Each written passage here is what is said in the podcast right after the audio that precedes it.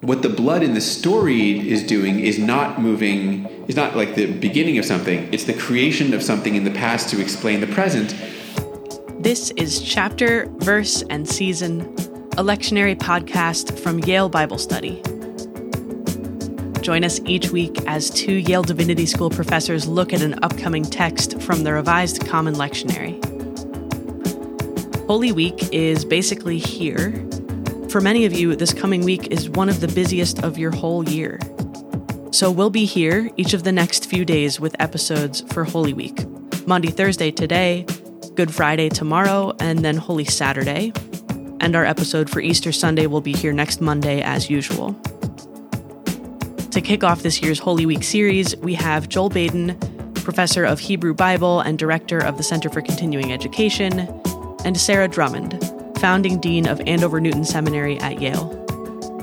They're discussing Exodus chapter 12, verses 1 through 14, which is appointed for Maundy Thursday in years A, B, and C. Here's the text. Exodus chapter 12, verses 1 through 14. The Lord said to Moses and Aaron in the land of Egypt, This month shall mark for you the beginning of months. It shall be the first month of the year for you. Tell the whole congregation of Israel that on the tenth of this month they are to take a lamb for each family, a lamb for each household. If a household is too small for a whole lamb, it shall join its closest neighbor in obtaining one. The lamb shall be divided in proportion to the number of people who eat of it. Your lamb shall be without blemish, a year old male. You may take it from the sheep or from the goats. You shall keep it until the fourteenth day of this month. Then the whole assembled congregation of Israel shall slaughter it at twilight. They shall take some of the blood and put it on the two doorposts and the lintel of the houses in which they eat it. They shall eat the lamb that same night. They shall eat it roasted over the fire with unleavened bread and bitter herbs. Do not eat any of it raw or boiled in water, but roasted over the fire with its head, legs, and inner organs. You shall let none of it remain until the morning. Anything that remains until the morning you shall burn with fire. This is how you shall eat it your loins girded, your sandals on your feet, and your staff in your hand, and you shall eat it hurriedly it is the Passover of the Lord. I will pass through the land of Egypt that night, and I will strike down every firstborn in the land of Egypt, from human to animal. And on all the gods of Egypt I will execute judgments. I am the Lord. The blood shall be a sign for you on the houses where you live. When I see the blood, I will pass over you, and no plague shall destroy you when I strike the land of Egypt. This day shall be a day of remembrance for you you shall celebrate it as a festival to the Lord. Throughout your generations, you shall observe it as a perpetual ordinance.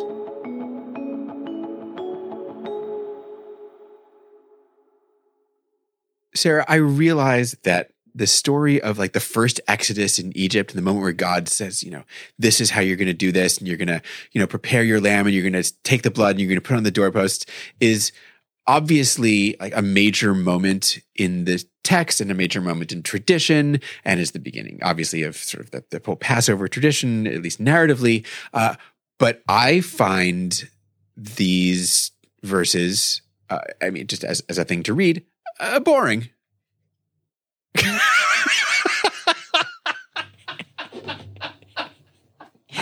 Joel, that's very deep. That's a very deep, deep interpretation. And I just wish that you could get a little bit more down to earth as we look at this passage, which in the tradition stop, from Sarah, which you hail. he can't. He just can't. No, you can't. You can't keep going like I'm not audibly laughing. if you hadn't laughed, I wouldn't have laughed. That's a very deep interpretation from my Old Testament colleague who's supposed to be able to help me to understand all of these details. I'm here to, I'm here to help you understand. Yes. But I mean, we can we can simply admit that the details of things like which day you have to keep watch over the lamb until ah whatever. It's like not it's not super compelling reading, even as it's incredibly important reading. That's all I'm saying. Mm-hmm. But you, mm-hmm. uh, wait, you have questions? Oh, I have so many questions because I have to assume that every one of these details has some deep spiritual meaning because I look at the institution of the first Passover and then its connection to what the Christians around here call the Last Supper as imbued with significance with every single detail along the way. So I want to be able to win at Bible trivia by having somebody explain to me some of these details. So for example, the neighbor thing, the idea that you're not supposed to get a whole lamb if your family's really small. I then go on and wonder, does that have something to do with the way we're supposed to love our neighbor or care about our neighbor and think more expansively about neighbor than the person who just happens to live in the house next door? Is that what's happening here? No, I like the second thing you said. It's it's just I mean, this is a this is a case of and there's nothing wrong with this, right? This this is a case of the text is being totally down to earth about a thing. The communal aspect of this is everyone needs to participate. Everyone. Now, what if you're like poor or you're, you're like you're an elderly couple and you don't have a lamb? And actually a lamb it feels like an outrageous sort of expense Oh, for you. okay. Or you know, you can't eat a whole lamb by yourself. Mhm. Right? Mhm. What are you supposed to? So, but you have to participate, and it's not meant to be onerous. So you get together, you get together with your neighbors, and you share, and that way everybody participates, even you know, sort of vicariously through someone else's lamb.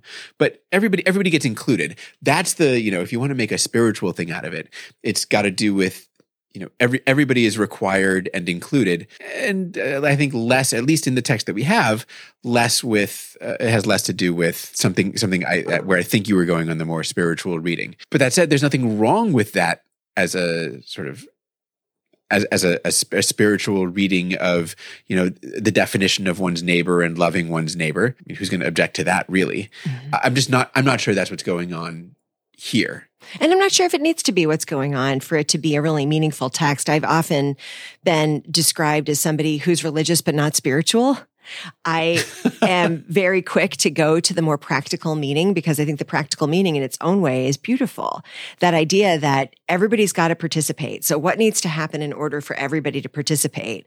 That's enough for Yeah, me. I mean, you might find it quite boring. No, no, it's better. No, you see now you I see what you did there. No, see, it's better than just enough uh, for me at least. I think that truly the notion of like the spiritual meaning is not inherent in the biblical text itself for the most part. The Hebrew Bible is almost entirely about community and community formation and identity and and so exactly what you are seeing here is like oh this is you know this isn't really about sort of deeper spiritual meaning as you know for an individual uh, certainly but it's really about what does it mean to be in community what does it mean to be part of god's people. In this case there's this there's a ritualized aspect to this. What does it mean to be god's people? We ritually participate in a thing together. Everyone. And if you know it seems like it would be tough for you we got a system to make sure that it's it's not so tough we want you to be involved because the passover is you know in throughout the bible and much of uh, jewish tradition it's passover and circumcision those are the two big identity markers Mm, uh, you know the other ones accrue, you know, accrue over the years is uh, sabbath observance becomes an easy one kosher laws become an easy one but in the bible itself it's like circumcision and passover mhm. that's like the Mhm. individual thing and the communal thing and that and those are like those are the big ones And they're really important. And they're really important. Tell me about a Jewish perspective, or perhaps just a Hebrew Bible perspective. What's the deal with the blood? Why that marker on the door? Why not just a yard sign, a pink flamingo on the lawn? Like, why is blood really important here? And the reason I ask is because many Christians look to the notion of Jesus as the paschal lamb, Jesus as the sacrificial lamb. And then some even talk about being washed in the blood of Jesus to be made clean, which comes from the epistles, but it's also, you know, been lifted up as, as something to celebrate it, even hymnody. I don't like singing about blood, but I also am really curious if that practice is rooted here first. a little bit Okay. I mean, which is to say, it's rooted here first in kind of a conceptual way, if not an actual historical way. In a sense, right, when we look at the Passover, this this Passover moment, one of the things to remember is they're they're describing this moment in Egypt when they're all in their houses in Egypt and they're doing this, right? They're they're killing an animal and they're doing manipulating its blood in a certain way to achieve a certain end, and then they're eating some of the meat. And like that's that's the ritual that is or the, the action that's being described as taking place in ancient Egypt. But what they clearly have in mind is like the more standard sacrificial ritual of the author's present day. Okay. Right. So, you know, they're they're looking at their practices where to celebrate Passover, what does everyone do? People bring their lamb to their sanctuary to their to the sanctuary, and they slaughter it and they apply the blood to the to the altar in sort of the standard like the stuff the stuff no one reads in Leviticus, right? So like they apply the blood and that you know sort of achieves a, a, ritual sacrificial end and then they get some of the meat back and then they and and they eat it right that's how festivals worked in ancient Israel. And so that's sort of what they're describing here back in Egypt. But of course, there is no temple and there is no formal sacrifice. So what does it look like if you sort of transfer our big festival that we celebrate today into that, if I retrojected it into the historical circumstances that I'm saying it came from? Okay. What would it look like? Mm-hmm. The best uh, description, sort of analogy of this I, I, I remember hearing is it's like we celebrate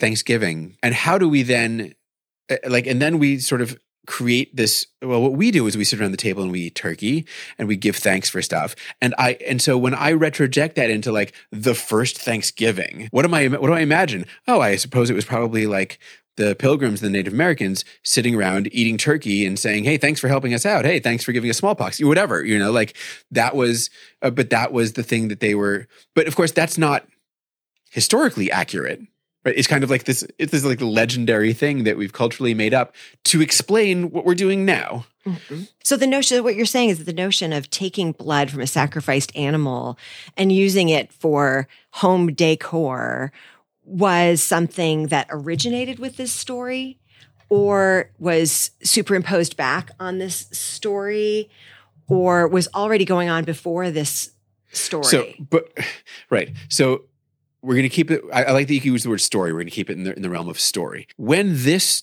text, when this story of Israel's sort of originary Passover uh, was was created, conceived, composed, Israel was already living in Canaan with a temple offering blood sacrifices, bloody sacrifices. So, you know, when they were like, well, how did we end up doing this? Where, how do we end up doing this Passover thing? Well, back in Egypt, uh, we killed an animal and we did a thing with its blood, just like we do today, but like back ah, then. Got it. So got it.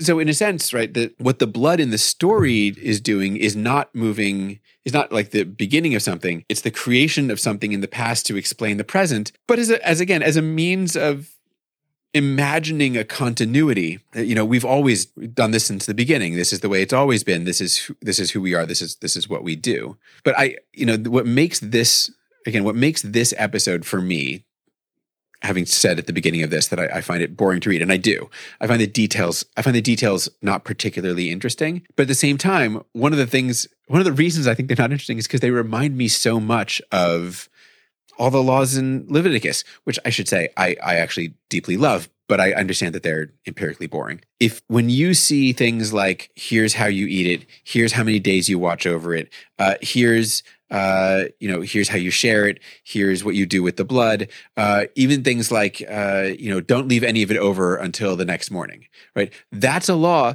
that I, you know, like, why in the context of Egypt does that make any sense? It doesn't really. But if you know that the law for in Leviticus for how you treat festival sacrifices is you offer it at this at the festival and you get the meat back and you have to eat the meat like within a certain time span.